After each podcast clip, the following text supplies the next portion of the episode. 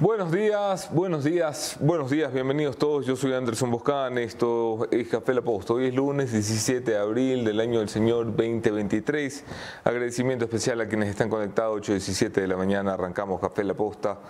Eh, es un día importante en la República, hay muchas cosas pasando al mismo tiempo. Por un lado, el presidente eh, tiene infección de vías urinarias, me ha parecido importantísimo que lo señalen no sé quién escribe esos comunicados, pero ¿a, quién se le ocurrirá esos detalles? Por un lado, tienes que saberlo, el presidente eh, tiene infección de vías urinarias. entendieron mal el concepto de transparencia. Sí, es too much. Con decir, voy al baño, está, no tienes que aclarar qué vas a hacer. Es too much. Pero bueno, el presidente, eh, eso. Eh, por otra parte, se suspendió el Consejo de Seguridad del Estado eh, el más importante organismo del Estado para enfrentar la inseguridad, porque el presidente pues estaba con este problemita. Por otra parte, las cárceles siguen fuera de control, las calles siguen fuera de control, las matanzas siguen fuera de control. Carla Justicia dice que la vida es mejor con la posta, gracias querida Carla. Y sin embargo, el juicio político sigue su marcha una marcha lenta en los dominios de la Comisión de Fiscalización, donde el oficialista eh, asambleísta Fernando Villavicencio trata de dilatar lo más posible, porque el objetivo de Villavicencio y del oficialismo y del presidente es pegar el juicio político con el 14 de mayo, para que se fusionen los dos objetivos. Es una apuesta inteligente eh, y, y en eso se hallan. Por eso todos estos inventos para demorar más días. Ok. Hoy es lunes 17 de abril y habíamos eh, Luxemburgo. Ya, ya me aprendí la bandera del Luxemburgo, eh, querido Ian. Gracias por el comentario. El lunes 17 de abril y habíamos quedado en mostrarles a ustedes algo nuevo. Lo que queremos mostrarles tiene que ver precisamente con el juicio político. Lo que queremos mostrarles tiene que ver con las conversaciones cuando no estamos los periodistas ni los ciudadanos delante de los asambleístas y autoridades de partidos políticos. Y lo que queremos mostrarles tiene que ver con cómo se piden aquí ministerios como que fuera a pedir agua. Tal cual. Así es como el presidente se quiere salvar. ¿Recuerdan ustedes cuando el presidente decía anoche en entrevista con Andrés Oppenheimer grabado el día jueves? Objetivamente le digo no hay los votos. Claro, por eso está tan seguro. ¿Cómo no? El programa está bueno, señores. Eh, voy a la caja de comentarios enseguida.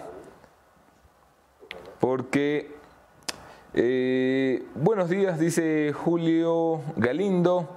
Hoy eh, más de 10.000 personas veremos la posta con Anderson Boscán, dice Recandelario. René Candelario, perdón. Saludo para Loja, eh, Omar Escobar, saludo René Bailón desde Manabí, saludo para Noemí Varela, saludo para Luz Merino, saludos para Juana Costa. Saludos para Jorge Villasís, que consulta por la Dome Vivanco. Él solo le envía saludos a la Dome Vivanco, que no está, no está, Jorge. Supérala, supérala. Pero en reemplazo de la Dome te tengo una linda noticia. Aquí está Javier Montenegro. Qué pésima presentación. El editor general de la posta, a cuya condición física no me puedo referir por amenazas explícitas. Eh, de, violencia, especialistas, De violencia, no, no, de especialista, la que los parió a los especialistas. De mi madre, que me ha. Ah, sí. Mi madre me ha hecho una amenaza explícita de. Entonces, mejor por tu mamá voy a comenzar a bajar de peso para que no sea no, haya tentación. Y vas a ver. Ya, voy a bajar de peso desde hoy, compromiso. compromiso. No, pero esto no lo hagas, hay que venderlo a un oficiante, ya te dije. Ah, ya, ya. Claro. Es el momento. Bienvenida en el panel también. Están Mónica Velázquez y Jefferson Sanguña. Anderson, Moni, Javi, amigas y amigos de la Posta, ¿cómo están? Tengan todos ustedes muy buenos días. Bienvenidos a un nuevo programa de Café La Posta. Así es, muchísimas gracias a todas las personas que nos acompañan en este nuevo programa y un abrazo enorme para todos nuestros oyentes. Bueno, volvamos acá. Vamos a arrancar el programa, por supuesto, dándoles las gracias a quienes hacen posible que nos encontremos aquí cada mañana. Eh, y por supuesto, Jefferson Sanguña tiene las menciones. Ahora sí, estaba con el micrófono apagado. Buenas de Dios con todos los que están ya en el Café La Posta conectados. Mucho que comentar, varias de las noticias que estarán el día de hoy en sus pantallas. Lo prometido es deuda. Estaremos presentándoles este audio donde se escucha precisamente Em, la negociación a cambio de ministerios. Así que atentos durante el programa y por supuesto agradecemos a quienes hacen posible que estemos junto a ustedes todas las mañanas para que podamos también ver y revisar las noticias que sucedieron durante el fin de semana. Recuerda que en Cuenca, Cuenca celebra ya su fundación con Abril Artes Mil con más de 100 actividades artísticas y culturales preparadas para ti. Recuerda que todos los eventos son totalmente libres de alcohol. Vamos entonces a hacer una revisión de los hechos con las principales novedades eh, que han sucedido durante el fin de semana. Bienvenidos todos, esto es En Caliente.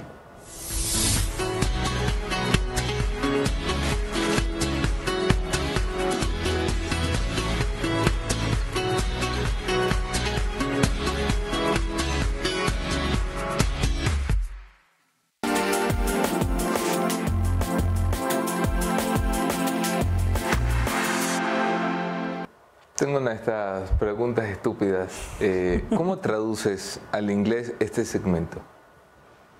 En caliente. En caliente.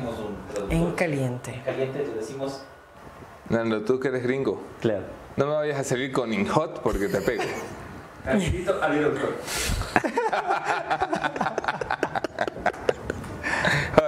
Ok, muy bien. Eh, eso, ese, ese, término Chema no sé dónde te lo has sacado, pero te apuesto que de portales de noticias no. Like para Montenegro, dice Jorge Hidalgo. Empieza Montenegro, arrastra la audiencia, mira cómo crece Café La Posta. Pero no hay tantos likes. Vamos a hacer la pausa likeera, aunque es un poquito temprano, pero somos casi 5.000 personas en las redes de La Posta conectadas al mismo tiempo. No puede haber solamente 243 eh, likes. No. No hay equilibrio. Exacto. No hay equilibrio. Oye, así como no hay equilibrio, bueno, vamos a empezar con las noticias, pero ¿viste? 10 abogados quiere el presidente en sus comparecencias para el juicio político. 10. Sí. Es un montón. Pero los paga él, pues hombre, pero si, problema. Si, ya uno, o sea, no, no, que vayan y digan el André Benavides, el Ramiro García, vayan y digan, no vale este juicio. Ya con que uno diga, yo creo que queda claro. Dos también ya, pero 10 muy bien. Mucho. El, presidente tiene derecho a defenderse. Siempre y cuando no use ministerios. Pero si usa abogados, problema de él. Hoy vamos a tener de las dos. Vamos a mostrar lo que tiene con sus abogados y lo otro. Empezamos entonces en la mesa del panel con Moni Jeff.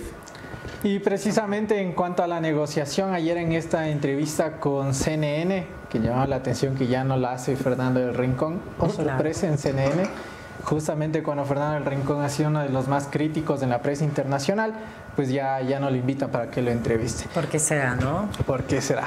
Pero en entrevista con otro de los periodistas destacados de CNN, el señor Oppenheimer, eh, Guillermo Lazo, le preguntaban sobre la negociación. Le decían, presidente, ¿tiene los votos, la oposición tiene los votos para que usted eh, sea destituido? Y esto respondía el presidente de la República. Escuchemos. Vuelvo a mi pregunta anterior, presidente. ¿Los opositores tienen los votos para enjuiciarlo o no? Le digo, le contesto eh, objetivamente, no, no los tienen ahora. Seguro, ¿no? Con tanta seguridad. Así como que sabe algo que nosotros no, ¿no? A ver, eh, el conteo de votos sigue por arriba de los 92. Hubo una bancada de las bancadas que está haciendo sus conteos. Sí que le cayeron los números por debajo del 92 el día jueves, viernes de la semana pasada. Eh, esos números se recuperaron hacia el fin de semana, o sea, hacia el sábado domingo. Cayó de 92 a 89, lo digo específicamente en conteos y en números del PCC. Luego el fin de semana el PCC volvía a contar eh, por arriba de los 92, específicamente 95. Por ahí van los números. Sí, sí porque de los 99.4 de, de un lado se bajaron, entonces sí, están en los 95, 94.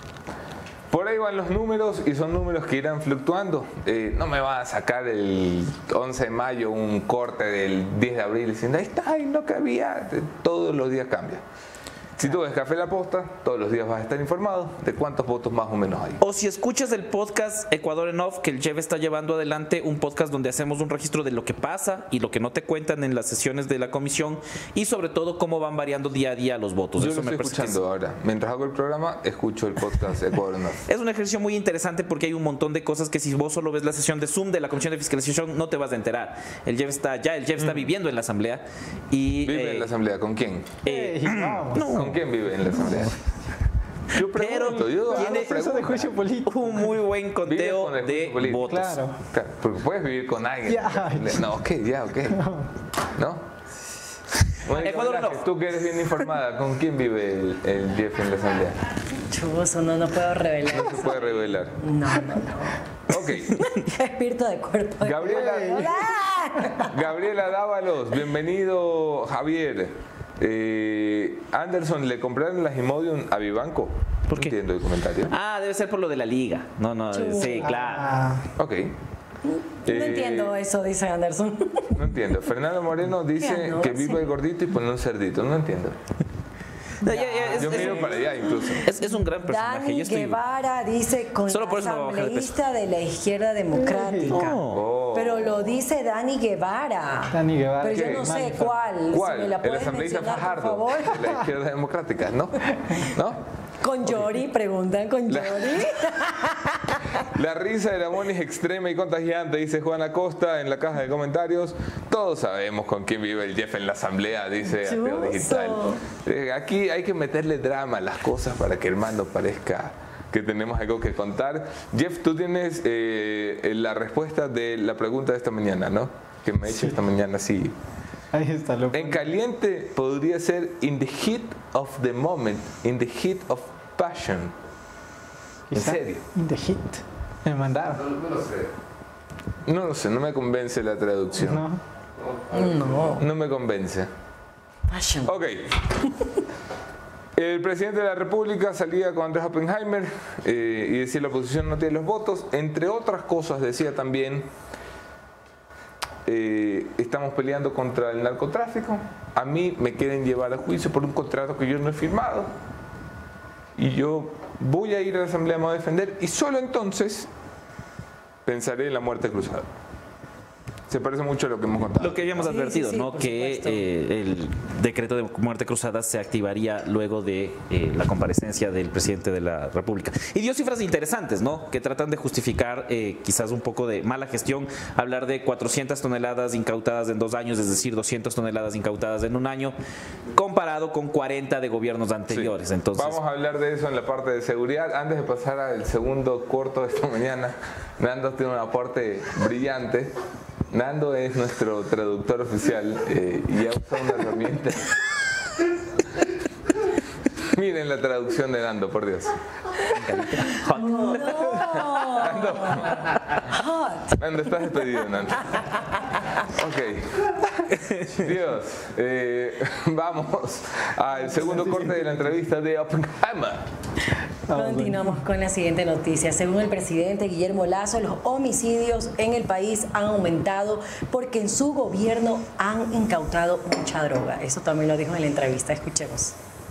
O sea, ¿por qué su gobierno no está logrando frenar este crecimiento de la violencia? Le voy a dar una explicación que no lo justifica porque mi obligación como presidente es brindar la seguridad a los ciudadanos y estamos en aquello, luchando duro para lograr ese objetivo.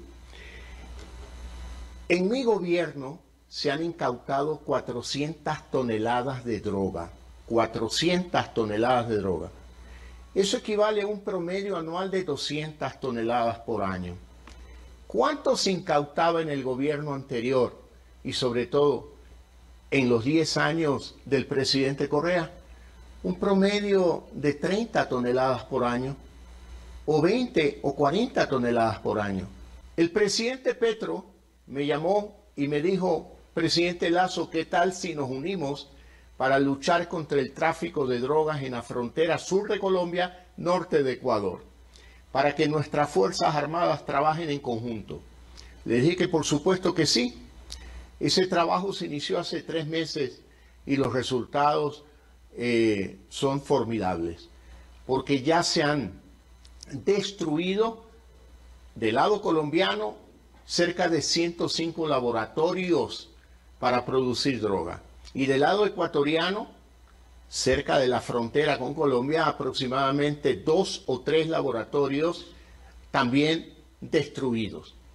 Estos 108 laboratorios o 107 laboratorios tienen una capacidad bueno, es la justificación de siempre, ¿no? Bueno, el intento de justificación. Que, termina siendo incoherente si comparas con, y hay un reporte de la ONU, eh, ya, les damos las cifras exactas en un rato, que es, claro, se, se, está incautando más, pero se está produciendo muchísimo más que en años anteriores. Entonces, no debes, la comparación correcta no debería ser entre incautado e incautado, sino entre incautado y reportado, producido, generado. Por ahí va la cosa. A ver. Sí, da mucho que decir porque lo que eh, dice el presidente es que porque ahora ya no tienen el negocio con las drogas, se dedican a otro tipo de actividades, como son las extorsiones, los secuestros, las muertes violentas, que no tiene sentido. Eso es una barbaridad de... Justificar una cosa con la otra. Si hay más drogas es porque ingresa más droga al país, porque ya no es un país de tránsito, sino de distribución. Ese es el problema y que no lo está viendo. Eso me preocupa más, la verdad. No lo ha, no lo ha visto desde el día uno y no creo que lo vaya a ver tampoco. O sea, bueno, ya explicarle a esta altura al presidente cómo funciona la seguridad eh, está complicado. Prefiero invertir mi tiempo en leer los comentarios de traducciones eh, que, que sí van a la altura. Out of the oven, dice Douglas Rodríguez. Eh, warm News nos sugiere Chris. Today's, today's headlines. ¿Quién, ¿Quién, pone esto? Un buen amigo igual que nos escribe, que no, no, podemos exponerlo. No podemos exponerlo. No, podemos Expongamos. Ya, pues. Expongamos. Vamos a mandar la captura del chat. Hot, news. No, imagínate desde mañana con el nuevo nombre. Qué chévere. Ajá, esta me gusta. Boiling News. Ah. Boiling News. Sí, Está bueno, ¿no? Está bueno. Qué chorro. Você fala portugués. ¿Cómo sería? portugués. Eh, en Cuenchi. En Cuenchi. En Cuenchi. Más o menos. Ok, ya. Vamos, esto es mucho más importante que la entrevista del presidente. Gracias a todos los que colaboraron a, traducir. Es que no podía dormir si, si no hacíamos este ejercicio. Eh, vamos a acelerarnos un poco para poder presentar lo que todos estamos esperando, que es cómo se negocia un juicio político. Bien, mientras... Yo creo que como estamos en la misma línea, podríamos ir con el último video, eh, pero después de tu mención. Vamos entonces con importantes menciones a todos ustedes que nos ven. Llega ya en mayo el romanticismo de Guillermo Dávila y la fiesta con los auténticos y originales de Aikiri, Quito, jueves 4 de mayo en el Quórum Paseo San Francisco a las 20 horas, en Manta el viernes 5 de mayo en el Hotel Windham a las 20 horas y en Guayaquil a día seguido el sábado 6 de mayo en el Centro de Convenciones a las 19 horas. Entradas ya a la venta en www.ticketshow.com.es para que puedas adquirir tus entradas, dos conciertos en una misma noche. Anda ya y llévate todas las entradas respecto a esto. Vamos entonces con la siguiente novedad del último video que pasamos a producción Chamita, donde le consultan también sobre el famoso informe del León de Troya al presidente de la República y dice que sí, que él sí sabía de la investigación. Escuchemos y volvemos para comentar. Investigación de la policía antinarcóticos relacionada con estos cargos. Me dicen que había una investigación de la policía antinarcóticas empezada durante su gobierno, presidente, y que fue dada por terminada durante su gobierno también muy poco después, menos de un año después de iniciada. ¿No fue un error cerrar esa investigación? En primer lugar, Andrés, yo tuve conocimiento de esa investigación a través de la comandante general de la policía de aquel entonces, julio del 2021, más o menos al comienzo de mi gobierno. Me visitó y me dijo, esta es una investigación que está al 10% de desarrollo. Y vi la información y le dije, bueno, continúe, pues, avance. Y yo no soy el que cierra la investigación. Es el fiscal a cargo de esa investigación quien al no encontrar méritos cierra la, causa y es un juez el que ratifica el cierre y sentencia que no haber nada, cierra la investigación. Ahora, luego de eso, la fiscal general ha reabierto el caso. Y a mí ¿Cómo, es que, ¿Cómo es que haces verdades a medias en una entrevista y cuentas que tienes infección a las vías urinarias en un comunicado, a las vías urinarias? O sea, no, no va por ahí. O sea, la, entrevista está llena de verdades a medias, de cuentos eh, contados. Claro, la, la investigación. nos diría Oppenheimer, ¿no? La, cerró un fiscal. Oh, qué gracioso chiste. Para los que han leído los libros de Oppenheimer. Pero ignora todo lo que está pasando y todo lo que se sabía de los generales. O sea. A ver, eh, aquí hay. Las cosas se caen por su propio peso, ¿no? Va un general a tu oficina y te dice: Estamos el eh, julio 2021. ¿Ya? Estamos el 7 de julio 2021, son las 13 horas 40. Ha entrado Tanya Varela con el coronel José Luis Erazo, sentado en tu escritorio presidente y te dicen, tenemos una investigación eh, que está al 10%. ¿Cómo lo saben? Para comenzar, ¿cómo saben que va al 10%? Si no ha terminado, tú puedes decir que está al 10%, te he mostrado el 10% de lo que sé que hay. Las mentiras se caen por su propio peso. ¿ah? ¿Quién va y dice, presidente, tengo una investigación al 10%? Y, le quitas tiempo al presidente para decirle, me falta el 90%, pero quería decirle que tengo el 10%. No tengo un carajo, pero... Quería. Por favor. Segundo, en esa conversación, presidente, ya lo reté una vez. Le dieron el número de teléfono de su cuñado. Pero usted dijo, ¿y cómo saben que es mi cuñado? Y le dictaron pues, el número de teléfono. Usted cogió su telefonito y marcó. Ah, sí, sí, sí. Le mostraron que estaba el señor Reina, el hijo de Douglas Reina, fundador de Banco Guayaquil. ¿Sabía usted que había gente del Banco Guayaquil metida en la, en la jugada? ¿Preguntó usted, presidente, dónde estaban las cuentas? Porque esa es una información importante, ¿no? Yo si fuera banquero y tuviera un banco que correría peligro en el caso de, de que se meta allí dinero en narcotráfico, yo preguntaría, ¿dónde están? ¿En qué, ¿En qué banco tienen las cuentas? No las cuentas de las siete compañías que se crearon en julio, Rubén Cherres con su socio albanés. No, no, no, las compañías de verdad. Usted sabe a qué me refiero. ¿Dónde tienen las cuentas? ¿Usted cree que no vamos a rascar y vamos a hacer así? ¿Usted en serio cree que esto se va a quedar sepultado y la gente no se va a enterar. ¿Dónde tienen las cuentas esta, este giro específico del narcotráfico? ¿Y cómo pasan los controles? Por supuesto que se va a saber. Todo se sabe al final del día, presidente. No coma ansias. Señores, a lo de esta mañana. Vamos entonces a presentarles lo que les habíamos anunciado la semana anterior, em, este audio donde se escucha precisamente esta negociación. Em, hoy también nos acompañarán como parte de nuestros invitados, incluso ya está en nuestros estudios la subcoordinadora del Pachacutic, la doctora Cecilia Velázquez, y eh, de igual manera nos acompañará Ramiro Narváez, jefe de la bancada de la Izquierda Democrática y presidente de la Comisión de Seguridad. Vamos entonces con la siguiente, con la siguiente presentación y para dar paso a la misma, la Moni les tiene una excelente recomendación cuando se trata evidentemente de dar una ayuda en la auditoría y la contabilidad, ¿a dónde tienen que ir? Así es, tienes que ir a Ecovis, firma internacional con amplia experiencia en contabilidad e impuestos. Ecovis te ofrece los servicios de supervisión contable. Deja atrás tus preocupaciones y siente el respaldo de consultores con más de 20 años de experiencia experiencia en los negocios, contáctalos ya, ahora están a nivel nacional. Oficinas en Quito y Guayaquil, Ocovis, el mejor respaldo en la auditoría y contabilidad. Ahí tienes sus contactos en pantalla para que puedas hacer el enlace con ellos. Bien, vamos entonces.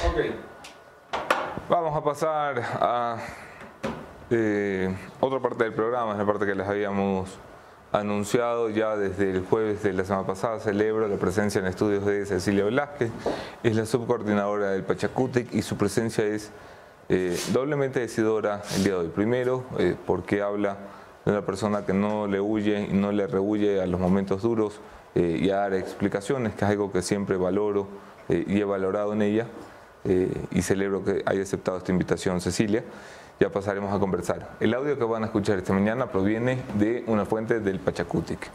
La Posta fue contactada semanas atrás por una conversación que la subcoordinadora, lo que en otros partidos sería la vicepresidenta, la número dos a bordo, la segunda persona de mayor influencia en la organización política del Pachacutic, que es el brazo político del movimiento indígena, había tenido con asambleístas de la bancada del Pachacutic.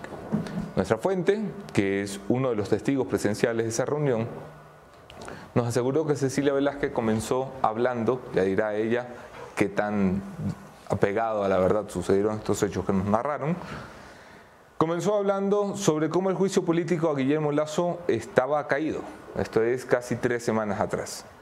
Y a continuación daba las explicaciones de cómo ella creía eh, se podía caer ese juicio. Entre las explicaciones que daba Cecilia Velázquez hace eh, una importante revelación. Antes que comentarla en el equipo, prefiero que ustedes la escuchen.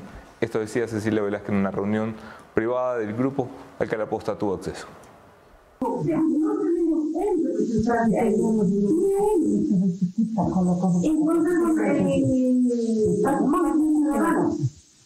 Cero. En la justicia, cero.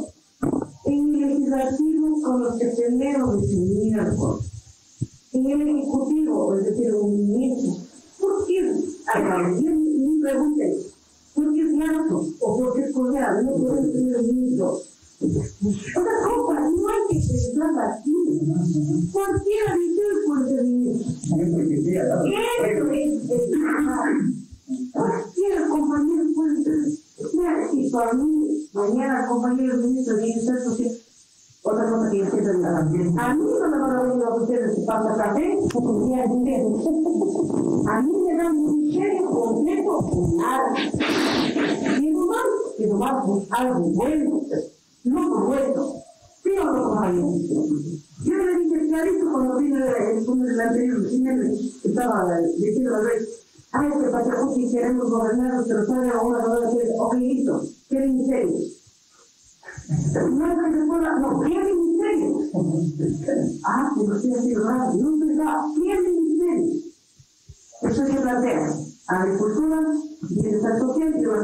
Nada más, nada más. Eso y la. Ok, este es el audio. El audio íntegro dura 4 minutos 30, eh, pero esta es la parte fundamental. Eh, doña Cecilia Velázquez recibirá el audio íntegro si quiere publicar de forma íntegra, aunque, como lo digo, la parte pertinente es esta aquí. Esta es la número 2 del Pachacutic, poniendo, eh, sin poner palabras en su boca, diciendo qué ministerio. Comentarios para pasar la entrevista. Vamos. ¿Cómo es negociar? Eso eh, lo define la... Eso es negociar. Esto es negociar, no un puesto de pasacafés o un ministerio completo. Una conversación extremadamente pertinente cuando vemos que el presidente afirma en su entrevista con CNN que no existen los votos para su destitución. ¿Por qué? Por este tipo de conversaciones. Además, extremadamente pertinente en un momento en el que hay cambios en la ANT Ojo, no, son cambios así de la nada. Cambios en la ANT. En la CERCOP. Cambios en el CERCOP. Está, pero on fire la izquierda democrática con el tema de la CERCOP, ¿no? Eh, que vengan acá. Eh, se presume que habrá cambios también a nivel ministerial, especialmente ambiente, obra pública. Eh, curiosamente, Curiosamente. Y el curiosísimo caso de Gisela Molina también, ¿no? Que estaba entre las noticias que íbamos a destacar, eh, que fue una de las, de las asambleístas mencionadas por el presidente Guillermo Lazo sobre eh, casos de corrupción que le pidieron cargos y que el fin, la semana pasada ya salió con el presidente en obras. Pero esa, esa, esa, foto era de la semana pasada, pero yo creo que era una foto vieja. Era de la semana pasada. Yo también entiendo que es de la semana pasada. Sí, Ajá, yo también. Porque incluso, incluso ahí está Darío Herrera actual ministro ah, de Transporte. Sí, razón, antes digo era, Ajá, no, no, es muy lejano esa, ¿Qué les, esa reunión. ¿Qué les sorprende de este audio? Bueno, eh, primero que nada, totalmente cuestionable, habrá que consultarle a la doctora Velázquez, evidentemente por cómo se va llevando a cabo eh, esta negociación que se estaría llevando para tratar de salvar al presidente de la República puertas adentro. Hay algo también eh, interesante en cuanto a la respuesta que da el, el ex ministro Francisco Jiménez. Ya vamos a ver eso. Antes, antes de eso, ¿por qué es importante este audio en este momento, en esta coyuntura? Porque todos los ojos están sobre dos movimientos, el Pachacutic y la izquierda democrática todos los ojos. Los del gobierno, tú sabes que van a votar a favor del gobierno. Los de la oposición radical, el correísmo, el PCC, tú sabes que van a votar en contra del gobierno. Entonces, los que van a decidir hacia dónde se inclina la balanza están en el Pachacutic y en la izquierda democrática. ¿Con quién se quiere sentar eh, el gobierno? Con Pachacutic y con izquierda democrática, básicamente. Y este audio daría claro cuál es la qué presenta el Pachacutic para poder llegar. Pero yo saludo mucho que la doctora esté aquí, que nos pueda explicar y desarrollar qué pasa. Claro, y además para agregar eh, algo a lo que tú decías, Anderson, porque es importante en este momento ese audio, eh, es por la sensibilidad que está viviendo el país, por la situación que está viviendo actualmente el país. Están llevando a juicio político a un presidente de la República y que tú estés hablando de, sabes que no me interesa un pasacafé, me interesa un ministerio completo. Da mucho que decir. Ok, vamos a hacer las preguntas que corresponden a la persona que corresponde. Celebro la presencia de Cecilia Velázquez, agradezco. Javier Montenegro, siempre bienvenido. Pase por aquí cuando quieras, tú ven a trabajar cuando gustes. Aunque ya, está bien. Tú cuando quieras. La editor general de la posta, señores, Javier Montenegro. Vamos a pasar con nuestra primera invitada esta mañana. Es afortunadamente Cecilia Velázquez, la protagonista del audio, la protagonista seguramente de la jornada, subcoordinadora del Pachacutic. Vamos a la entrevista. Vamos entonces a ir con las entrevistas de esta mañana y pues siempre llevándoles buenas recomendaciones a todos ustedes que nos ven todos los días. Gracias al programa de Generación Digital, más de 2 millones de personas han sido beneficiadas en el último año por la empresa pública municipal DACE, que ofrece oportunidades para que todos puedan tener un mejor mañana. Visita www.dace.gov.es y conoce más sobre sus programas. Vamos con las entrevistas del día. Bienvenidos todos. Esto es Café La Posta. Todos tenemos diferentes capacidades, pero hay momentos en que un poco de ayuda viene bien. A veces es necesaria una mano. Dame una mano es un programa para que la ciudadanía acceda a capacitaciones de robótica, impresiones 3D y nuevas tecnologías, que ofrece gratuitamente prótesis mioeléctricas para que personas como César tengan una mejor calidad de vida. Empresa Pública DACE, trabajando por cada uno de ustedes, por un mejor futuro para todos. Alcaldía de Guayaquil, la alcaldía de la gente.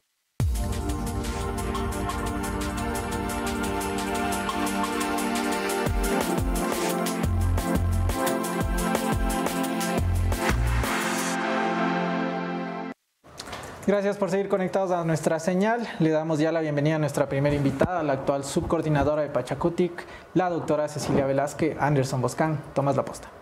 Yo soy Anderson Boscan en todas las redes, podemos seguir allí la conversación. Gracias por darle like y suscribirte a los contenidos de la posta. Somos la comunidad más grande de noticias en las mañanas. Además, el podcast más escuchado en todo el Ecuador, por encima de cualquier producción nacional e internacional en Spotify. Estamos muy orgullosos de que nos hayas permitido esa oportunidad. Celebro la presencia en estudios de Cecilia Velázquez, subcoordinadora de Pachacuti. Cecilia, siempre bienvenida aquí. Muchas gracias. Eh, tomando sus palabras, ¿qué ministerio? Bueno, primero, muy buenos días con cada uno de ustedes y con la audiencia. Qué difícil ser mujer, política, madre, estudiante también, agricultora, porque de eso vivo, de la agricultura, y no de los negocios de ningún ministerio. El audio efectivamente he podido escuchar, todo el audio que han puesto. Sí, es un audio que se realizó, que han grabado y sé quién graba y el pueblo del Guayas los asambleístas saben de lo que estuvimos hablando. Hace un mes, un poco más, ¿no? Sobre los supuestos puestos que decían que estaban recibiendo los asambleístas y que los votaban en las redes sociales. Ajá. Mi función como dirigente y que estuvimos en toda una reunión en la Asamblea Nacional en el quinto piso, en la mm, sala del, Déjeme, déjeme ir de la, de la. Comisión de Educación. No, es que le voy a poner No, no, esto en es el para ir entendiendo. Primero, usted sí reconoce que es su voz y que fue una reunión que se grabó sin su autorización. Por supuesto. ¿Dónde fue esta reunión? En la Asamblea Nacional eh, invitaron- estaban nos allí? invitaron los compañeros de la bancada para hacer una evaluación interna justamente de todo lo que se estaba votando en las redes sociales y que decían que los compañeros asambleístas estaban recibiendo puestos a cambio de, de que no se vaya por el juicio político. Es- Estoy hablando de hace un mes, un, un poquito más, unos días, ¿no? Fue en el quinto piso, como digo. Efectivamente es así.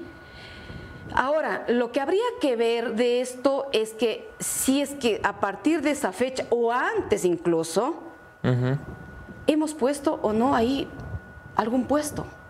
No, lo que habría que ¿No? ver lo vamos a ir viendo Dos. de a poquito, si usted me permite. Eh, yo quiero, no, no quiero hacer interpretaciones, quiero leerle sus palabras, pedir una transcripción exacta de lo que usted dice. Eh, dice usted, a mí no me van a venir a ofrecer pasacafés. Eh, a mí me dan ministerio completo o nada. Bien o mal, si quedo mal, eh, va a ser con algo bueno, no por hueso. Es muy preocupante que una líder de un partido político se exprese de esta manera.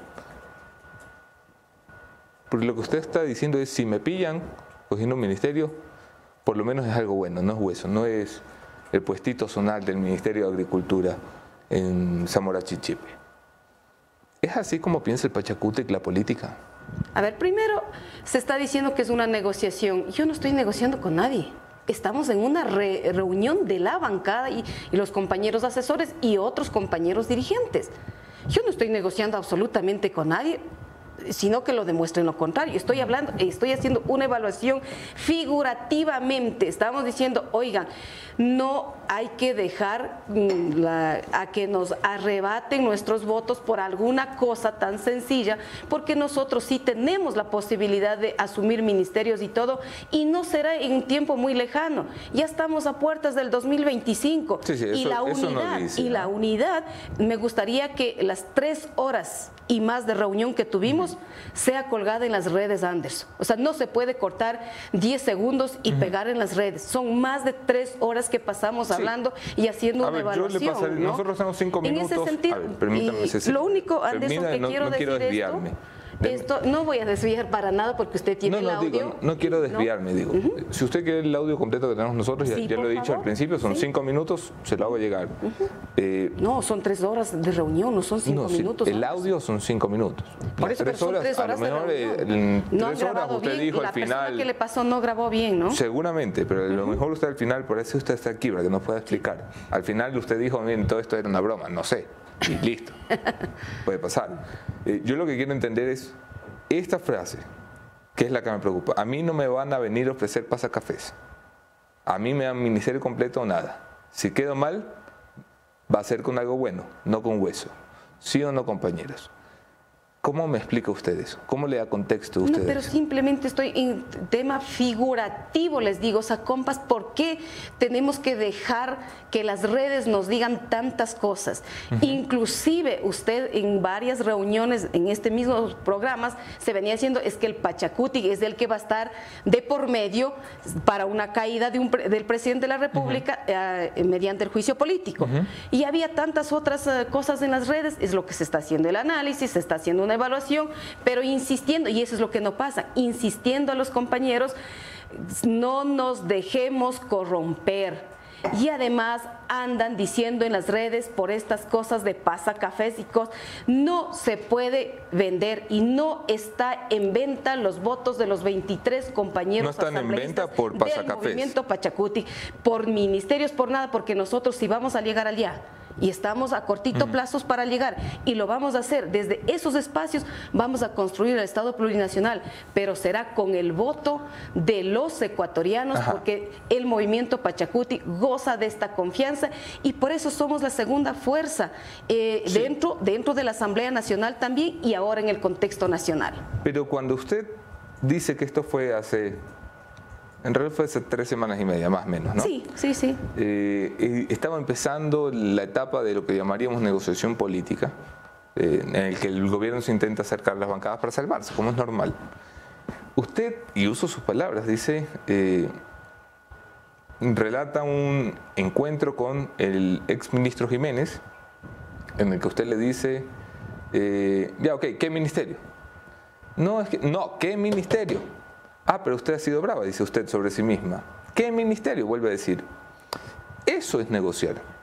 No, que diga el, el exministro, creo que es ahora Jiménez. yo- Yo, yo no yo tengo por lo menos es- la oportunidad de conocer y además de mi pro- pobre celular, yo soy de comuna, no tengo esos contactos. Así es que no, en eso no, no me van a coger, no me van a caer A ver. porque yo tengo una convicción puesta del movimiento Pachacuti y venimos... eh, todos estos años, los 27 años del movimiento en contra de la corrupción, luchando por eso y vamos a alcanzar, sí, una presidencia. Y desde ahí vamos a hacer los cambios profundos que requiere el movimiento y el país, porque hasta este momento todos los partidos políticos que han pasado hasta este momento no han logrado comprender la realidad socioeconómica, sociocultural de este país y por eso estamos ahora viviendo en un país imbebible donde la mafia, donde la inseguridad reina, no solamente en las grandes ciudades como antes decían que solamente Quito, Guayaquil, sino en todo el territorio nacional. y frente a eso no han hecho nada y nosotros sí vamos a resultar y además no vamos a resultar. Eso es lo que nos ha dicho el pueblo ecuatoriano. Somos la alternativa y por eso nos tienen miedo y nos van a sacar estos de audios y muchos otros porque ahora no hay cómo conversar. Si eh, estoy almorzando con un asambleísta, que es pecado almorzar con un asambleísta de Pachacuti. Si me reúno con alguien que es pecado de hacerlo. Yo no, tengo esos contactos, refiriéndose a Francisco Jiménez. ¿No se reunió usted con Francisco Jiménez a pedirle ministerio? Para nada, ni le conozco. Porque lo dice. No, y, ¿quién dice que es con el, con el, ministro Jiménez? Yo le dije clarito, cuando vino a exponer el anterior ministro Jiménez, estaba diciendo... ¿Dónde a exponer? Y, si nunca he visto si con producción ellos. me ayuda poniendo el audio no la he recibido, no he reunido con el señor ex eh, ministro. No, señores, no la he hecho. Ok, le voy a, quitar dos minutos de su tiempo, quiero escuchar de nuevo el audio para que usted escuche lo que usted dice. Esto no lo digo yo. no, sí. Póngamelo, por favor. O sea, no tenemos el representante ahí. Entonces, eh, ciudadanos, cero. En la justicia, cero. En el legislativo, con los que tenemos de miércoles. En el ejecutivo, es decir, un ministro. ¿Por qué? Mi pregunta es, ¿por qué es gato o por qué es correa? No puede ser el ministro. Otra cosa, no hay que pensar así. Cualquiera dice el contenido. Eso es. Cualquier compañero puede ser. Y para mí, mañana compañero ministro de Bienestar Social. Otra cosa que yo siempre digo, a mí no me van a venir a ustedes si pasa café, porque ya dinero. A mí me dan un cheque completo, nada. Y nomás, y nomás, algo bueno no bueno, pero no Yo le dije clarito cuando vino el, el anterior presidente, estaba diciendo la vez, ay, que pasa con que queremos lo saben ahora, no va a quieren miserios. No se responda, no, quieren miserios. Ah, que no nada, no se da, quieren miserios. Eso se plantea, agricultura, bienestar social y los Nada más, nada más. Eso es la Ajá. Es usted la que dice que tuvo esa reunión con Jiménez y que le pidió agricultura. Sino que salga el señor ex eh, ministro a decir en qué lugar he tenido una reunión con él. Pero ¿a quién le creo yo? ¿A la Cecilia que habla al bloque de Pachacuti o a la Cecilia que le habla a mi audiencia? Yo le estoy diciendo, yo asumo mis responsabilidades. Yo me las enfrento a las cosas. Y me encanta cuando hay retos y así lo hago. Hay un, audio, efectivamente, y que no es una negociación como se quiere hacer creer, es una reunión con mis compañeros asambleístas de la bancada, otros dirigentes y asesores. Por eso le decía yo, mire, la persona que grabó debería haber también grabado de las condiciones que se dicen, caso de que ah, descubramos que esto esté pasando, pues los procesos disciplinarios serán sin compasión dentro del movimiento. También debería grabarse todo eso y decirlo.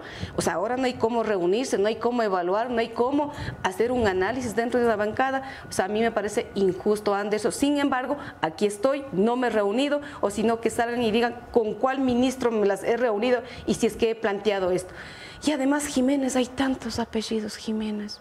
Ministro le dice. No, no dice ministro Jiménez. Usted le dice. No dice ministro Yo le dije, vea ministro, ¿qué ministerio? No, miren, Anderson, no, no voy a, a, ceder a cosas que no las he dicho y yo los asumo con la responsabilidad ¿Y si no era Francisco Jiménez, ¿a qué Jiménez le pidió usted? No sé, yo, yo no, es que no me he reunido con ningún ministro. Pero es que usted, es que yo no, yo lo que no entiendo es ¿Qué decía usted Yo entonces? creo que deberíamos hablar de Dice temas de cómo Usted que plantea agricultura, bienestar social, obras públicas, nada más. No quiero nada más. No, no.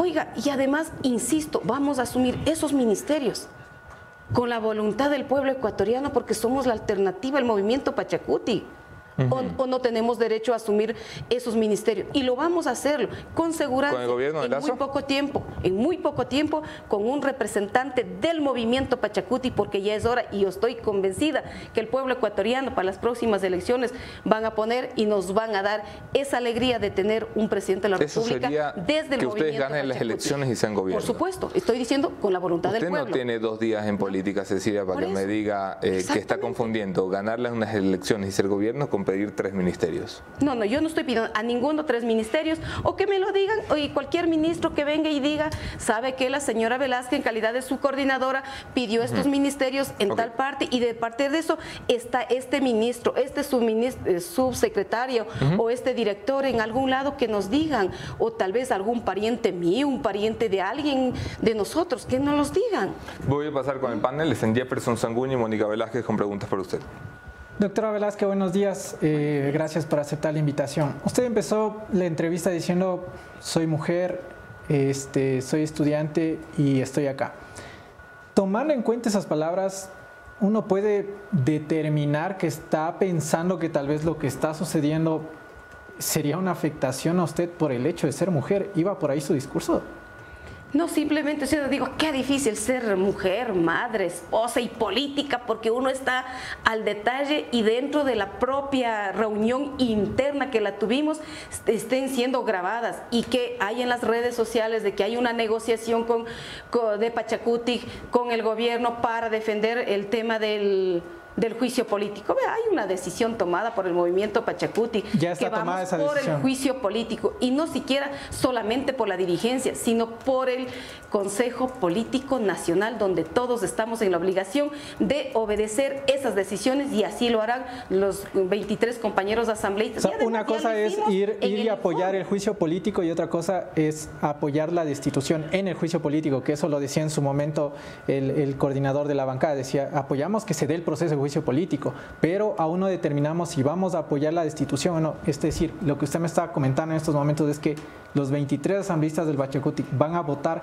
a favor de la destitución del presidente en el juicio político. Por supuesto, tiene que seguir con el debido proceso. Lo único que decimos es, oigan, el gobierno está caído. Nadie puede decir lo contrario, está caído. Absolutamente no ha hecho nada en estos dos años. Y además el juicio político debería hacerse de, hoy a mañana porque no hay medicamentos en los hospitales. El tema migratorio, donde mis compañeros de la zona central se están muriendo en esa caminata eh, con el sueño americano. Miren, un millón doscientos mil bachilleres no pueden ingresar a las universidades donde, no, eh, donde es invivible este país. El tema de la inseguridad, este fin de semana, lo que acaba de pasar también en Loja. Esos son los temas que al gobierno le ponen contra todo. Y el movimiento indígena, el movimiento Pachacuti, nosotros hemos votado gobiernos. ¿Y quiénes han aprovechado de todo esto? Y no nos van a dar la lección de cómo deberíamos hacer y nosotros con la bancada vamos a actuar así. Y estoy muy convencida que nuestros compañeros asambleístas van a votar por ese juicio político y las consecuencias que venga de ese juicio político. Para finalizar de mi parte y pasar con Moni Velázquez, actualmente evidentemente el gobierno está tratando de dialogar con distintas bancadas, una de ellas con ustedes, con el Pachacuti. ¿Con quiénes se han reunido entonces? No sé con quién se reuniría, pero conmigo no ha reunido, hasta donde entiendo y conozco de los compañeros asambleístas tampoco, porque ya acordarán que ya hubo una, una declaratoria del presidente de la República diciendo que habían reunido cinco compañeros eh, asambleístas con él a cambio de algo, ¿no es cierto? Y salió a desmentir luego. Es que es así. El movimiento Pachacuti no va a caer en provocaciones. El movimiento Pachacuti no está en venta para nadie. Nosotros tenemos nuestro propio proyecto político y nos vamos en ese camino. Le saluda Mónica Velázquez. Doctor, usted no sabe a qué Jiménez se refiere mientras que usted lo dice y lo menciona en el audio. Tampoco reconoce que pedía ministerios, aunque claramente menciona tres ministerios en el audio y dice nada más quiero. Tampoco recuerda si ha pedido o no cargos. Parece como si le hubiese dado amnesia en este momento. Ante esta publicación, ¿cree que cometió un error? no sé de qué error, y además estoy reconociendo, dentro de una reunión, en una evaluación, estamos haciendo de evaluar todos los comentarios de las redes sociales, como ahora también se dice que vemos quién está negociando puestos. Yo no estoy negociando con nadie, o si es que me dice y me evidencian, yo las reconozco, pero en este momento les digo que no he hablado con ningún ministro, no tengo por qué hablar y además Simplemente estamos haciendo un análisis frente a todo lo que sale en las redes sociales y nos acusan y nos acusan que se están vendiendo por puestos los asambleístas. Es lo que estamos diciendo y también les digo ahí, por eso digo que, que el audio de las tres horas de la reunión debería estar colgada para eh, en, qué contexto lo estoy diciendo esto. Cecilia, usted también dice ya no hay cómo tener una conversación, una conversación en privado. Eh, yo creo que sí. El problema no es conversar, sino decir en una reunión que pedir ministerios, eso es negociar. Porque usted mismo, pidiendo Porque usted mismo lo dice en el audio, hay que negociar. Y sin embargo acá... No estoy diciendo hay que negociar, disculpen, están acusando que se están negociando puestos. Es lo que estoy diciendo. Yo no, bueno, Sí, está consciente para, para todo finalizar. El derecho de cuestionar, pero yo estoy diciendo lo que yo le he dicho y me las mantengo, no tengo con quién, no tengo por qué hablar y mucho menos de puestos. Porque para eso no es el movimiento Pachacuti, porque nosotros sí vamos a manejar eso cuando seamos gobierno. Sí, y la pregunta es, ¿está consciente que ahora los votos en contra del juicio político se presumirán en esta línea? Porque eso es negociar. No sé con quién está negociando, yo no voto en la asamblea, pero las disposiciones del movimiento Pachacuti sobre la bancada es ir por el juicio político. Anderson. La bancada va a votar por la censura de institución. La bancada tiene que votar de acuerdo a la resolución tomada en el Consejo Político del Movimiento Pachacuti. Si es que de eso salen de la línea y que estoy segura que no lo van a hacer, son los procesos disciplinarios. Usted, Anderson, me va a decir que todos no pueden actuar de la misma manera. Sí, aquí es un, momento coyuntural muy complejo para el país, definitivamente, eso lo reconocemos. Y por eso hay esta resolución y esta decisión. Y no creo que actúe de, la manera Pero la resolución, una cosa es ir por el juicio político, otra cosa es ir por la censura de la institución. Pero eh, es consecuencia de, ¿no es cierto? Eh, tiene que ir este con todo el debido proceso. Me supongo que luego irán al debate del Pleno y verán los votos y ahí verán el actor del movimiento Pachacuti. ¿El gobierno se ha reunido con usted, Cecilia? Conmigo no. Sería bueno conocer por lo menos, por lo menos de, frente para conocer porque no le conozco. ¿Con Marlon Santi? Hay que preguntarle al compañero Marlon Santi, hasta donde yo conozco, tampoco. ¿Con los legisladores de la bancada? Habrá que preguntar a cada uno de ellos. Yo no las conozco y cuando dijo que han reunido y que han pedido a cambio de qué y después se retractó el presidente de la República. Así de sencillo. No más, lo único que buscan es desprestigiar al movimiento Pachacuti porque saben que somos la alternativa de este país. ¿Usted cree que buscan desprestigiar al movimiento Pachacuti poniendo palabras en su boca? Porque es usted la que dice esto, no es el gobierno. Yo estoy diciendo en un contexto y además ustedes me están diciendo que es la negociación, no la negociada. Estoy hablando con mis compañeros de No somos nosotros lo que decimos. Es usted la que dice que quiere tres ministerios, nada más. En la presentación de, de la de la, de la entrevista están diciendo que el movimiento Pachacuti sabe quién está negociando. No, o sea, usted no, es cualquiera en el movimiento Pachacuti. Nosotros no somos negociantes, nosotros hacemos una política real. Queremos acabar con la corrupción, queremos acabar con todos aquellos que nos excluyen, que nos explotan y nos quieren utilizar al movimiento Pachacuti y quieren que nos tutelemos de alguien. No, nosotros somos un movimiento de izquierda que estamos con el 80% de los empobrecidos de este país. Y no está utilizando el movimiento Pachacutic porque dice eh, que usted se ve como eh, ministra de, si es por mí, mañana compañeros, ministra de Bienestar Social. Estoy en un sentido figurativo hablando. Y además yo no creo que estoy para, para ministra, al menos yo soy dirigente del movimiento Pachacuti. Ahora vamos a entrar a un nuevo proceso de cambio del movimiento Pachacuti. Serán otros tres años más de estar al frente del movimiento. O sea, no, no, no, no va por ahí las cosas. Yo siempre digo al, pueblo ecuatoriano y a todo el movimiento Pachacuti que sigamos trabajando eh, en el proceso de construir el Estado plurinacional y una sociedad intercultural donde todos sepamos respetar las diferentes opiniones y no vender nuestra conciencia porque esa es nuestra lucha. ¿Hay gente en el Pachacutic vendiendo su conciencia?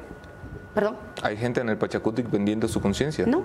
para nada. Hasta donde yo conozco, en estos seis años que estoy al frente del movimiento, no las he encontrado vendiendo de nadie y a cambio de nada. El 29 de abril va a haber elecciones internas del Pachacuti. Usted es una de las candidatas que aspira a dirigirlo. Los otros son Jorge Herrera y el señor Churchumbi, Guillermo Churchumbi. eh, a quien Yunda bautizó como Chimichurri.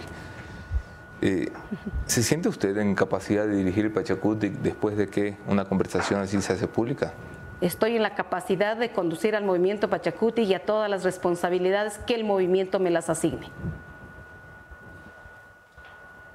¿Usted cree que eh, Leonidas le va a perdonar hablar de ministerios en mitad de un juicio político?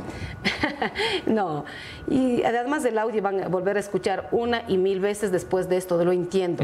Y el presidente de la CONAI va a estar consciente que no estoy negociando con nadie, ni que estoy reunida con un ministro, con, con alguien delegado, sino con la bancada del movimiento Pachacuti.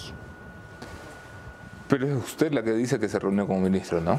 No estoy diciendo que se reúne con el ministro, no, no lo estoy diciendo eso y pueden volver a escuchar las veces que sea. Y le estoy diciendo yo, Cecilia Velázquez, que me he enfrentado a estos problemas, no, este no he tenido nunca, a los peores problemas, incluso he estado para votar gobiernos. No tengo el recelo de asumir las responsabilidades mías, los hago. Una vez más, no he hablado con ningún ministro y no tengo de qué hablar.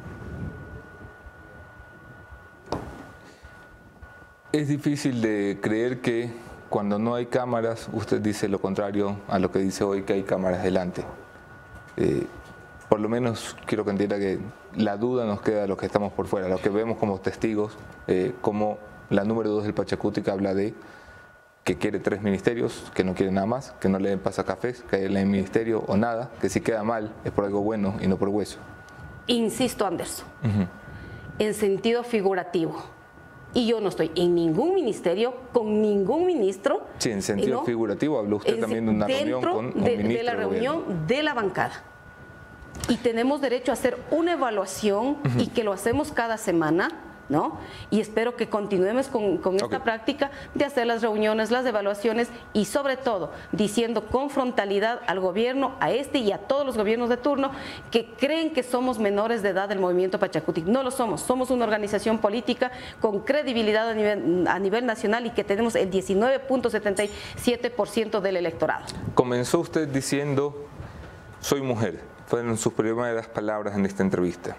Entiendo que le da un peso importante a su condición de mujer. Espero que no se esté victimizando por su condición de mujer. No, mujer, al frente de esto, ¿no? indígena, profesional, política, madre, esposa. Como mujer indígena, profesional, madre y esposa, le quiero pedir un comentario sobre el audio que se ha hecho público de su compañero Rafael Lucero, que las tienen en mi Twitter.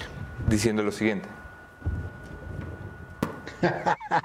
Ya le voy a mandar el, el mensaje al, al Yaku diciendo que tú le dices eso, loco. De una, de una asomaranse, asomaranse, ya pilas. No se pierdan, muchachos, no se pierdan que no pasa nada. Y en los peores de los casos, 15 días en la cárcel, chévere, de ser, loco. Nunca he entrado, bacano de ser. Ir a pasar descansando unos 15 días. Pero eso es peleando, mijo. Ánimo, no se pierdan. El asambleísta Lucero parece cagado de risa porque la fiscalía lo investigue por violencia intrafamiliar. Como madre, mujer, indígena, profesional, ¿qué tiene que decir? Una vez más, me ratifico lo que dije en el Twitter. Todo tipo de violencia, absolutamente todos, es reprochable. Y que la justicia le imponga toda la fuerza de la ley que tiene que sujetar, en este caso, los agresores, que no solamente, en este caso, es em, el asambleísta Lucero. Hay muchos varones agresivos con sus esposas, con sus hijas y con sus compañeras del movimiento. ¿Usted cree que Lucero se debe quedar dentro de la bancada? ¿Va a quedarse dentro de la bancada o dentro de la asamblea? Bueno, también. Bueno, por eso le digo que la ley le aplique todo el peso que le corresponde. ¿Le corresponde a esta persona ser un asambleísta? Eso es lo que eligió él en su momento y no vamos a retroceder. Y además del proceso de, de disciplinario del Tribunal de Ética y Disciplina de la provincia está justamente en este proceso. Y bueno, también habrá resultados en los próximos días. Cecilio Velázquez, muchas gracias por haber A usted, venido. muy amable. Respeto mucho a la gente que viene a dar la cara, eso siempre se lo diré. Muchas gracias. Gracias, Cecilia. Bien, eh, agradecemos a la doctora Cecilia Velázquez, subcoordinadora del Pachacutic, por haber eh, asistido a la entrevista. Ustedes pueden escuchar lo que acabó de decir, su respuesta al audio como sentido figurativo que ha sido la claro, defensa porque de... todo, para todo, para ella todo es sentido figurativo, nada tiene, o sea, las palabras que ella ha dicho que, que en realidad son certeras. Bien, vamos a continuar con nuestro siguiente invitado y para dar paso al mismo, siempre buenas recomendaciones. Si hablamos de seguridad, pues hay que hablar de Falcon. porque una buena lámina de seguridad puede salvar tu vida? Llegó Yaquito Falcon Seguridad Luz y Confort al más alto nivel. Con 18 años siendo líderes en el equipamiento automotriz, láminas de seguridad, tapicería en cuero, nanocerámica y restauración interior son algunos de los productos y servicios que te ofrece Falcon. Conoce sus showrooms a nivel nacional en Quito, Ambato y Riobamba. Próximamente ya en Guayaquil, ven y vive la experiencia Falcon en www.falcongrupo.com. Si hay que seguir hablando de Asamblea Nacional, de todo lo que está ocurriendo en cuanto a la negociación, o más que negociación, el cabildeo de votos por parte del gobierno en relación al juicio político, pero también sobre el trabajo que están realizando en, el sistema carcelario, que es uno de los puntos débiles, otro de los tantos puntos débiles del gobierno nacional. Hay que hablar con eh, las personas encargadas del tema y le damos ya la bienvenida a Ramiro Narváez, el ex coordinador de la bancada de la, de la Izquierda Democrática y además presidente de la Comisión de Seguridad. Anderson Boscán, tomas la posta. Gracias a todos por estar conectados a esta entrevista de sentido figurativo. Mi segundo entrevistado es eh, Ramiro Narváez, uno de los asambleístas más destacados de esta legislatura, asambleísta de la izquierda democrática. Permítanme empezar no por seguridad, no por cárceles, que es uno de los temas eh, importantes que tocaremos el día de hoy, sino por coyuntura, juicio político y por eso que acabamos eh, de presenciar, Ramiro, un audio de la coordinadora de Pachacutic diciendo claramente eh, yo lo que quiero son tres ministerios, eh, nada más. Eh, eso es negociar, esa es la forma de hacerlo. ¿Alguna reacción al respecto? Bienvenido. Muy buenos días, un saludo afectuoso a todos ustedes. la coyuntura que se vive en la Asamblea Nacional es compleja. Si bien es cierto, de manera personal he estado aislado de todos estos problemas, conflictos, destituciones de autoridades, reparto de cargos, eh, no puedo dejar de mencionar que el Ecuador está en una situación muy difícil. Para mí hay tres escenarios. El primero, que se quede el presidente de la República y tendríamos dos años más de ineficiencia, de indolencia frente a lo que le está pasando al pueblo ecuatoriano.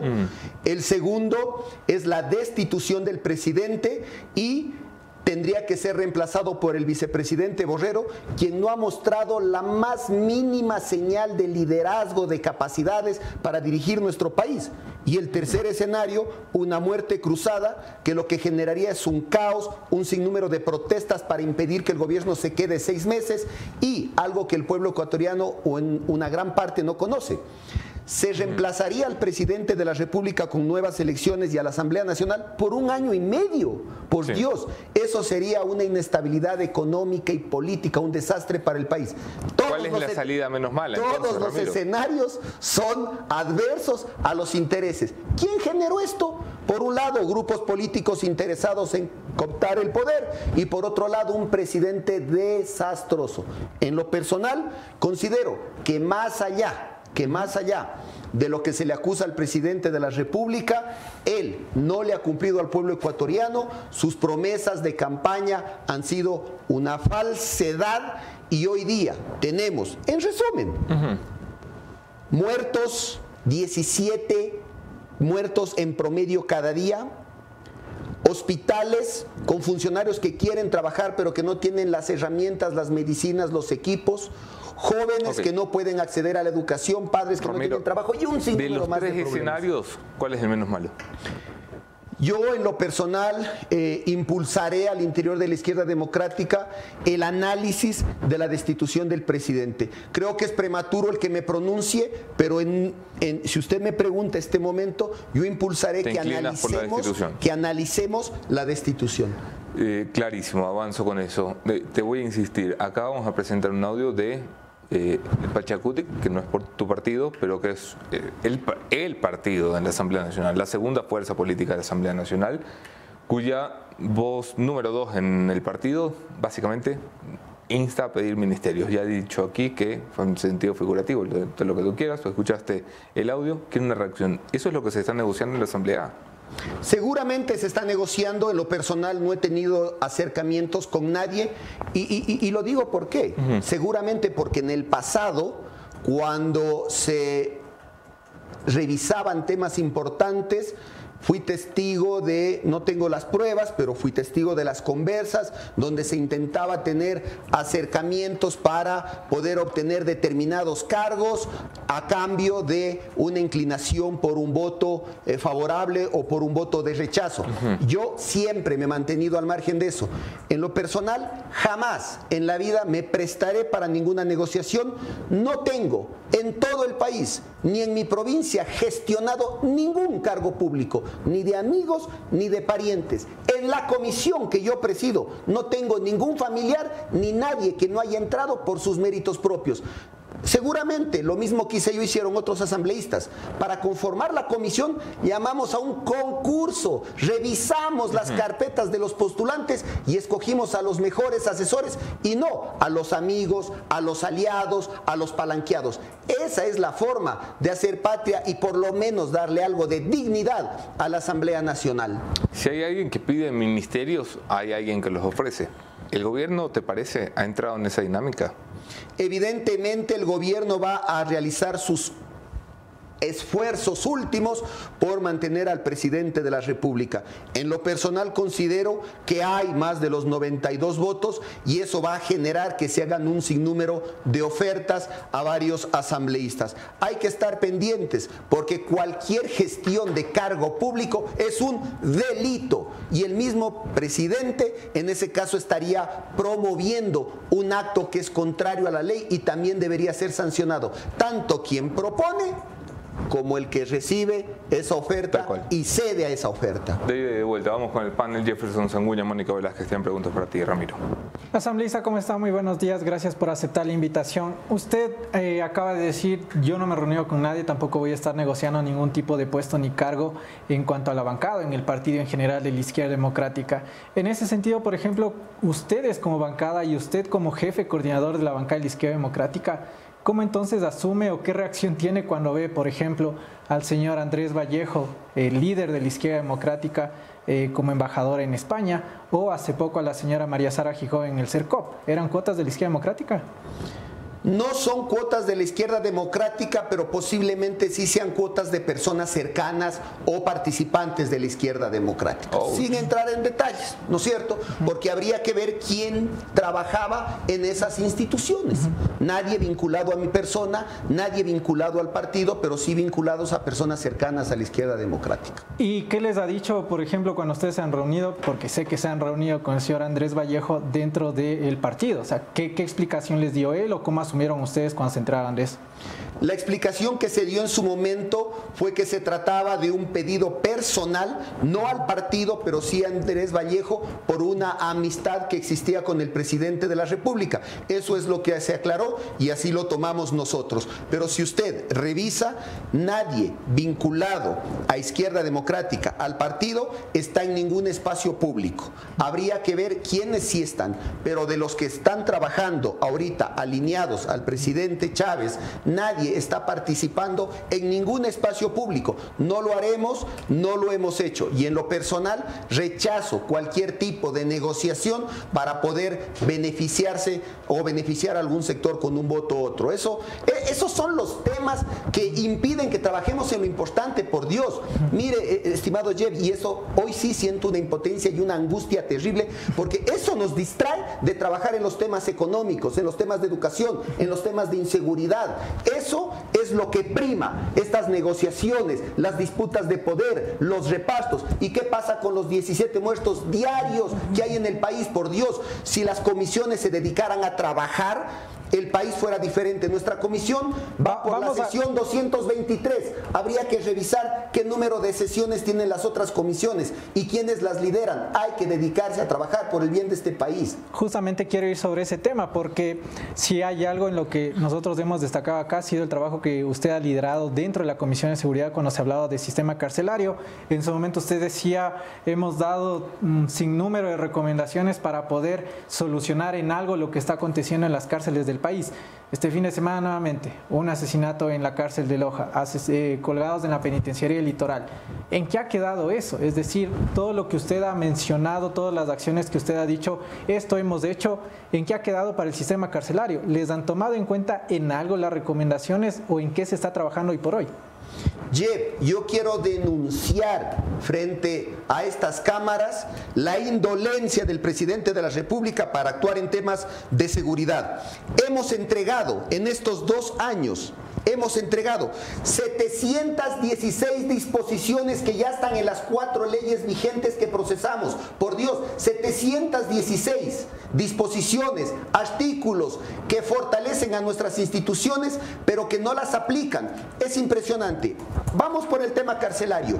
Nosotros logramos que los agentes, que los guardias penitenciarios tengan uso legítimo de la fuerza. Logramos que se conformen equipos especiales para que puedan intervenir logramos que las Fuerzas Armadas puedan ingresar a las cárceles sin estado de excepción los 365 días del año a incautar las armas. Si se incautan las armas de las cárceles, no habría violencia. Logramos que la Policía Nacional pueda intervenir en momentos de crisis de manera coordinada con las Fuerzas Armadas. Logramos la especialización de los agentes de seguridad, de los agentes penitenciarios. Y algo importantísimo, hoy día no hay un ente rector del problema carcelario. No hay a quien llamar a juicio político por lo que pasa. Con las reformas que hemos hecho, hemos institucionalizado el sistema de rehabilitación social con rango de ministerio para que le rinda cuentas al pueblo ecuatoriano. Hoy el responsable de las cárceles es un famoso organismo técnico que está conformado por un montón de ministerios y no hay quien se responsabilice. Solo un hecho Solo un simple hecho que la ley ya le faculta al presidente disminuiría la violencia en las cárceles y es el desarmar a los grupos delictivos que están al interior. Las Fuerzas Armadas el gobierno no quiere desarmar. El gobierno no quiere desarmar, dice usted. Eso es lo que nosotros presumimos. La ley les faculta, la ley que nosotros generamos les faculta. Las Fuerzas Armadas entraron una sola vez. La pregunta es, ¿por qué no han vuelto a entrar para desarmar a las organizaciones delictivas cuando la ley ya les faculta ingresar. Hemos hecho otras cosas. Por ejemplo, en la nueva ley incorporamos 57 faltas. Hay un régimen disciplinario interno porque los presos cometían actos delincuenciales y después no podían ser sancionados. Hoy pueden ser sancionados. Y algo que en este programa se ha, se ha denunciado mucho, las famosas acciones constitucionales, acciones de protección. En la ley hoy día se impide que si un preso peligroso es trasladado a otra cárcel, presente una acción de protección para regresar a la cárcel donde tiene todos los privilegios. Eso hemos bloqueado con la ley que nosotros ya le entregamos hace varios meses al país. Asambleísta, para seguir en el mismo hilo de seguridad, el Consejo de Seguridad del Estado se sigue reuniendo sin resolver algo relevante. ¿No le parece momento de declarar a las bandas organizadas como organizaciones terroristas o alguna medida similar que nos conduzca a medidas concretas? Ya está en la ley. Nosotros hemos legislado sobre el tema del terrorismo y hemos reformado leyes para que la justicia sea más drástica con el crimen organizado. Ya está en la nueva ley. El problema es que no la aplican. Miren algo importantísimo. Uno de los problemas más grandes es la falta de coordinación interinstitucional. Trabajan de manera aislada, no saben lo que hace la otra institución. Hemos puesto en la ley que ya está en vigencia la institucionalización de la política criminal. Y acuérdense de la política criminal porque esto es fundamental. Ahí se previene el delito y se, y se combate el delito. Ahí estamos obligando por ley a que se siente la Fiscalía, el Consejo de la Judicatura, la Corte Nacional de Justicia, con todas las instituciones del Ejecutivo para que coordinen y hagan un plan de acción de política criminal para prevenir y combatir el delito. Es decir, lo que no han querido hacerlo por voluntad propia, hoy tienen que hacerlo por ley. El problema es que la ley ya existe y que no la aplican. Les quiero dar un ejemplo que a mí me ha dejado sorprendido. Y yo les aseguro, y aquí en este espacio ustedes muchas veces han cuestionado el tema de la ley del uso legítimo de la fuerza. Les quiero dar un ejemplo. Los militares que hoy día están en las calles, si hace varios meses salían a las calles y se encontraban con un delincuente y le disparaban a ese delincuente, el militar iba preso eso. Y su argumento para defenderse hubiese, hubiese sido legítima defensa. Gracias a la ley del uso legítimo de la fuerza, hoy día ellos pueden salir a las calles y tienen ya la facultad de aplicar el uso legítimo de la fuerza. Y si disparan a un delincuente para salvar su vida o la de un ciudadano, no pueden ser sentenciados. Pero ¿saben qué es lo más grave? Les pongo esto como ejemplo para que vean la importancia de la ley. Pero ¿saben qué es lo más grave? Hemos hablado con decenas de policías y nos han ratificado que todavía no los capacitan en la ley del uso legítimo de la fuerza, que todavía no saben que pueden dispararle al delincuente para salvar una vida, que todavía no saben que tienen un seguro de vida, que todavía no saben que la ley obliga al Estado a que les entregue armas, municiones y explosivos. Es decir, la ley ya está y ni siquiera les han informado a los policías que hoy tienen el respaldo del Estado y de su institución para actuar de manera contundente contra la violencia. Por Dios. si usted lo que dice, el problema es porque no aplican la ley. Nosotros desde hace varios años reportamos la crisis carcelaria. Eh, los, precios, los presos tenían las llaves para abrir las cárceles, pero a pesar de eso no se hizo nada. ¿Por qué crees que no se hace nada? Yo no sé si hay temor o complicidad o indiferencia, pero algo tiene que haber. Lo peor de todo sería la indiferencia. Y aquí también quiero ser claro en esto.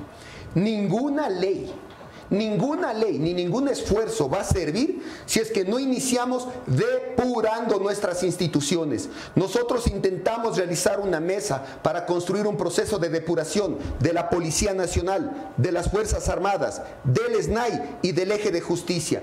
Y nos encontramos con la indiferencia de estas instituciones. La Asamblea tiene límites, no podemos hacer más. No soy presidente de la Asamblea, no soy presidente de la República, pero desde nuestro espacio, desde nuestro reducido espacio, hemos hecho hecho todos los esfuerzos posibles. ¿Por qué quieren depurarse? ¿Cuál es el temor de entrar a un proceso de depuración para sacar a los elementos que tienen vínculos con la delincuencia? Hoy, a través de la ley, algo hemos hecho. Por lo menos, por lo menos, en la ley les estamos obligando a realizar pruebas de confianza, tanto en las Fuerzas Armadas, en el eje de justicia. Hoy hemos incorporado artículos para sancionar a los jueces que tienen complicidad con los delincuentes. Hemos incorporado artículos para sancionar el prevaricato.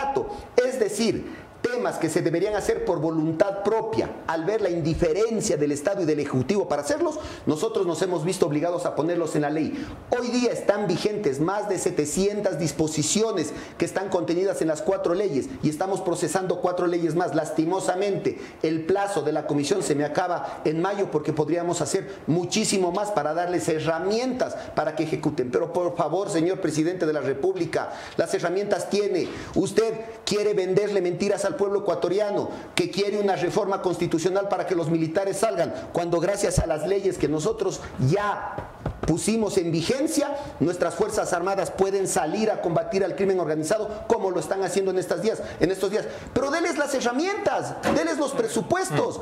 Estimados, miren, es que me desespera. En, en, la reunión de la semana pasada con el Ministerio del Interior revisamos los procesos de inversión para compras de patrulleros, de chalecos, de tecnología. La ejecución es cero, cero, por Dios. La respuesta es que los procesos eh, de compras públicas son burocráticos. Es verdad, pero el presidente de la República, en la ley que regula las compras públicas, cuando se trata de temas de seguridad interna y externa, tiene la facultad de declarar un régimen especial, no en estado de excepción, cuidado, un régimen especial sencillo para garantizar la compra de estas herramientas. La pregunta es, ¿por qué no lo ha hecho? ¿Temor? ¿Falta de liderazgo o complicidad? Claro. Eh, Ramiro, para finalizar, yo voy a regresar a la política. Usted dijo hace un momento, fui testigo de las conversaciones donde se intentaba poner a determinados cargos. Esta declaración nos advierte eh, una forma de negociación en la política y es grave. ¿Se atreve a ponerle nombre y apellido de quien actúa de esta manera en el gobierno?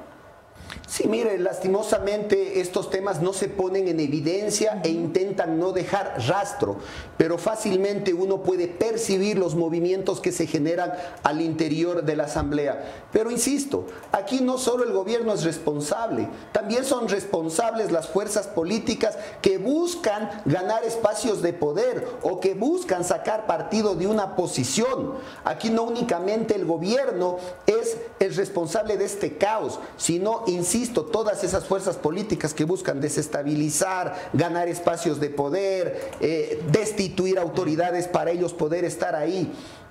Lastimosamente, ese es el ambiente político y esa es la falta de cultura, de educación política que tiene el país. Pero estoy seguro que hay un grupo importante de políticos que sí marcan una diferencia y en ellos debemos enfocarnos, con ellos debemos trabajar, con ellos debemos fortalecernos para que en algo cambie lo que está sucediendo en el país.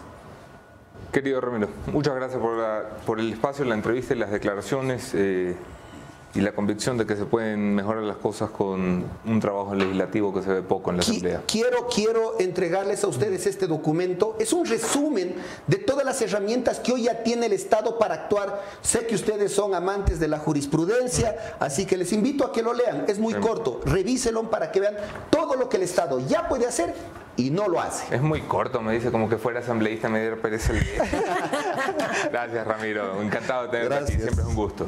Bien, pudieron ustedes escuchar al asambleísta Ramiro Narváez, coordinador de la izquierda de la bancada de la izquierda democrática, presidente de la Comisión de Seguridad. Vamos a pasar a la última al último segmento del Café La Posta, la conclusión de Anderson Bosca y para dar paso a la misma, recuerda a la gente linda de Cuenca, la ciudad de los Cuatro Ríos, que está celebrando su fundación con Abril Artes Mil con más de 100 actividades artísticas y culturales preparadas para ti. Recuerda que son el libros, eh, eventos libres totalmente de alcohol. Eh, gracias a quienes nos siguen desde allá y un fuerte abrazo a nuestros seguidores desde Cuenca. Vamos entonces con la conclusión, la opinión de Anderson Boscan. Esto es el punto final.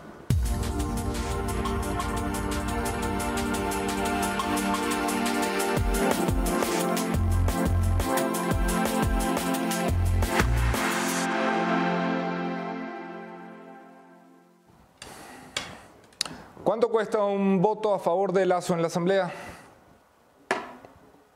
Ahora ya lo saben. Vale un cargo público. Por eso tal vez el presidente de la República se animaba en la entrevista de anoche a dar una afirmación sin ninguna duda, como la que dio. Esta. Vuelvo a mi pregunta anterior, presidente. ¿Los opositores tienen los votos para enjuiciarlo o no? Le digo, le contesto eh, objetivamente, no, no los tienen ahora. Tan seguro se lo ve de que no hay los votos, de que no los tienen, ahora entendemos por qué. Por conversaciones como la que la número 2 del Pachacutic tuvo en la Asamblea Nacional, delante de los asambleístas de la República, en una grabación obtenida por la posta esta.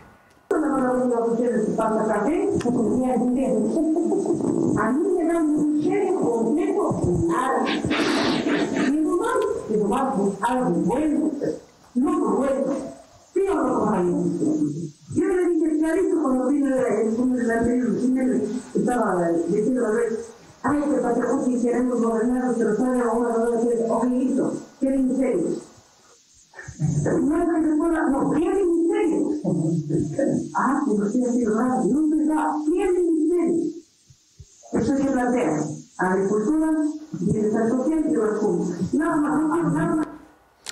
Van a ver en las siguientes horas y en los siguientes días a los voceros y altoparlantes del gobierno decir es que no hay razones, es que esto está jurídicamente mal planteado, es que aquí el artículo del lo pongo y lo saco dice eh, bullshit. Lo que está pasando es que hay una feria con el Estado.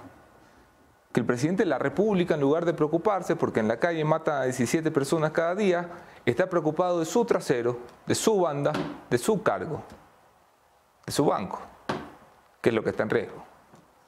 Al presidente le vale madre que nos maten. Lo que le esté importando es repartir el Estado para que para poder que se quedara allí. Por eso ven ustedes a legisladores de alquiler que parecen abogados del presidente de la República. Es que ni los abogados que se ha contratado, ni los 10 que ha citado para que vayan a la comisión los defienden tantos como algunos asambleístas. Algunos incluso presiden comisiones. Si los del Pachacutic han pedido ministerios, ¿se imaginan ustedes lo que habrá pedido el defensor número uno en la Asamblea? ¿Se imaginan ustedes la cantidad de puestos en Petroecuador, por ejemplo, que habrá pedido? Esta es la calidad del debate. Me apena muchísimo que el ministro Henry Cucalón vaya a terminar salpicado con la porquería y la pobredumbre de un gobierno una carrera honesta como la que ha tenido. Porque si alguien está pidiendo ministerios, ministro Cucalón, es porque alguien los está ofreciendo, ¿no? Si en el Pachacutic se han reunido y han dicho, muchachos, cojamos obra pública, ambiente y agricultura, es porque hay un gobierno dispuesto a darlos. Usted, ministro Cucalón, usted se va a enterrar en una carrera política por 40 días de gobierno. ¿En serio? Del presidente yo ya no espero nada. El Ecuador no espera nada, más que su pronta salida. Pero usted, ministro, se va a dejar enlodar por ese muladar que llama Carondelet. Está por verse. La próxima vez que escuches a alguien del gobierno decir que no hay votos, pásale este video. Ya sabes por qué. Bien, esa ha sido la conclusión de Anderson Boscan, que como siempre y todas las mañanas eh, llega gracias al seguimiento que todos ustedes nos dan y la confianza en el Café La Posta. Somos más de 100 mil suscriptores en YouTube. Nuestro agradecimiento con cada uno de ustedes que hace posible que estemos aquí y hacerles una cordial invitación porque les recuerda que si ya pusimos a los políticos nacionales de cabeza, ahora les toca a los locales. Estamos ya en Cuenca, La Posta Cuenca. Síguenos en todas nuestras redes sociales, Facebook, Twitter, Instagram, todas las redes que tú te puedas imaginar. Ahí está eh, la posta Cuenca. De igual manera, hacerles una invitación para que vean el programa de entrevistas fuertes, declaraciones, lunes, miércoles y viernes 18 horas para que puedas estar bien informado de lo que sucede por allá. Terrible, terrible. Yo me he quedado sorprendida con el cinismo de lo que hemos escuchado y decir, no, es que lo digo en sentido figurativo. Y después decir que no, que es por la condición de ser mujer, madre, política. Nadie está cuestionando el género. Estamos cuestionando lo que escuchamos en el audio. Total decepción, total decepción. Este, para mí la doctora Velázquez siempre ha sido, eh, bueno, era una de las, de las referentes en, en el tema político, pero... Para el doctor Vanegas también, ¿no? Ah, y es verdad, doctor Vanegas, la semana pasada que estuvo le dijimos, ¿no? ¿Apoya a Cecilia Velázquez? Sí, apoyo a Cecilia Velázquez. Bueno, normal. Cecilia Velázquez es probablemente lo más opcionada para ganar eh, la coordinación del Pachacutic, que es como llaman a la presidencia del partido. Una elección que va a ser, si no me equivoco, a finales de este mes, el 29 de abril. En esa elección tercian tres personas, Jorge Herrera, líder histórico de la CONAI, el señor Churchumbi, que se ha convertido en el alfil de Leonidas Giza para estar al frente del Pachacutic, y la doctora Velázquez, que ahora tendrá que dar muchas explicaciones puertas adentro, eh, aunque no sean explicaciones en sentido figurativo. Este, solo permíteme ir con esto porque evidentemente... ¿Esto cómo le complica la vida a Ricardo Vanegas, a Sofía Sánchez, que son miembros del Pachacutic muy críticos con el proceso de juicio político? Porque si tú tienes dos dedos de frente, y ves a alguien del Pachacutic haciendo leña en el juicio político, con este contexto, mm, tampoco hay que presumir demasiado, ¿no? Sin duda. Permíteme cerrar con esto porque evidentemente... Ya va, solo para aclarar que ninguna acusación ni contra Vanegas, ni contra Sofía Sánchez, ni contra nadie en particular, los pongo de ejemplo porque han sido los más visibles en la crítica del juicio político, digo, de cómo les complica este audio la vida de ir, eh, a pesar de que esa sea su postura honesta, les complica la vida. Sin duda. Perdón.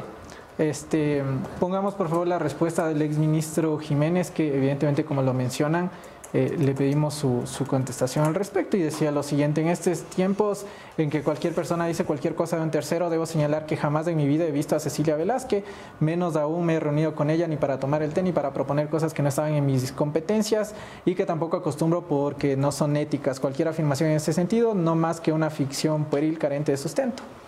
Este, y que eh, lo, con, con, quienes ellos, y dice incluso cuando nos reunimos con las bancadas de Pachacutic no hubo absolutamente nadie.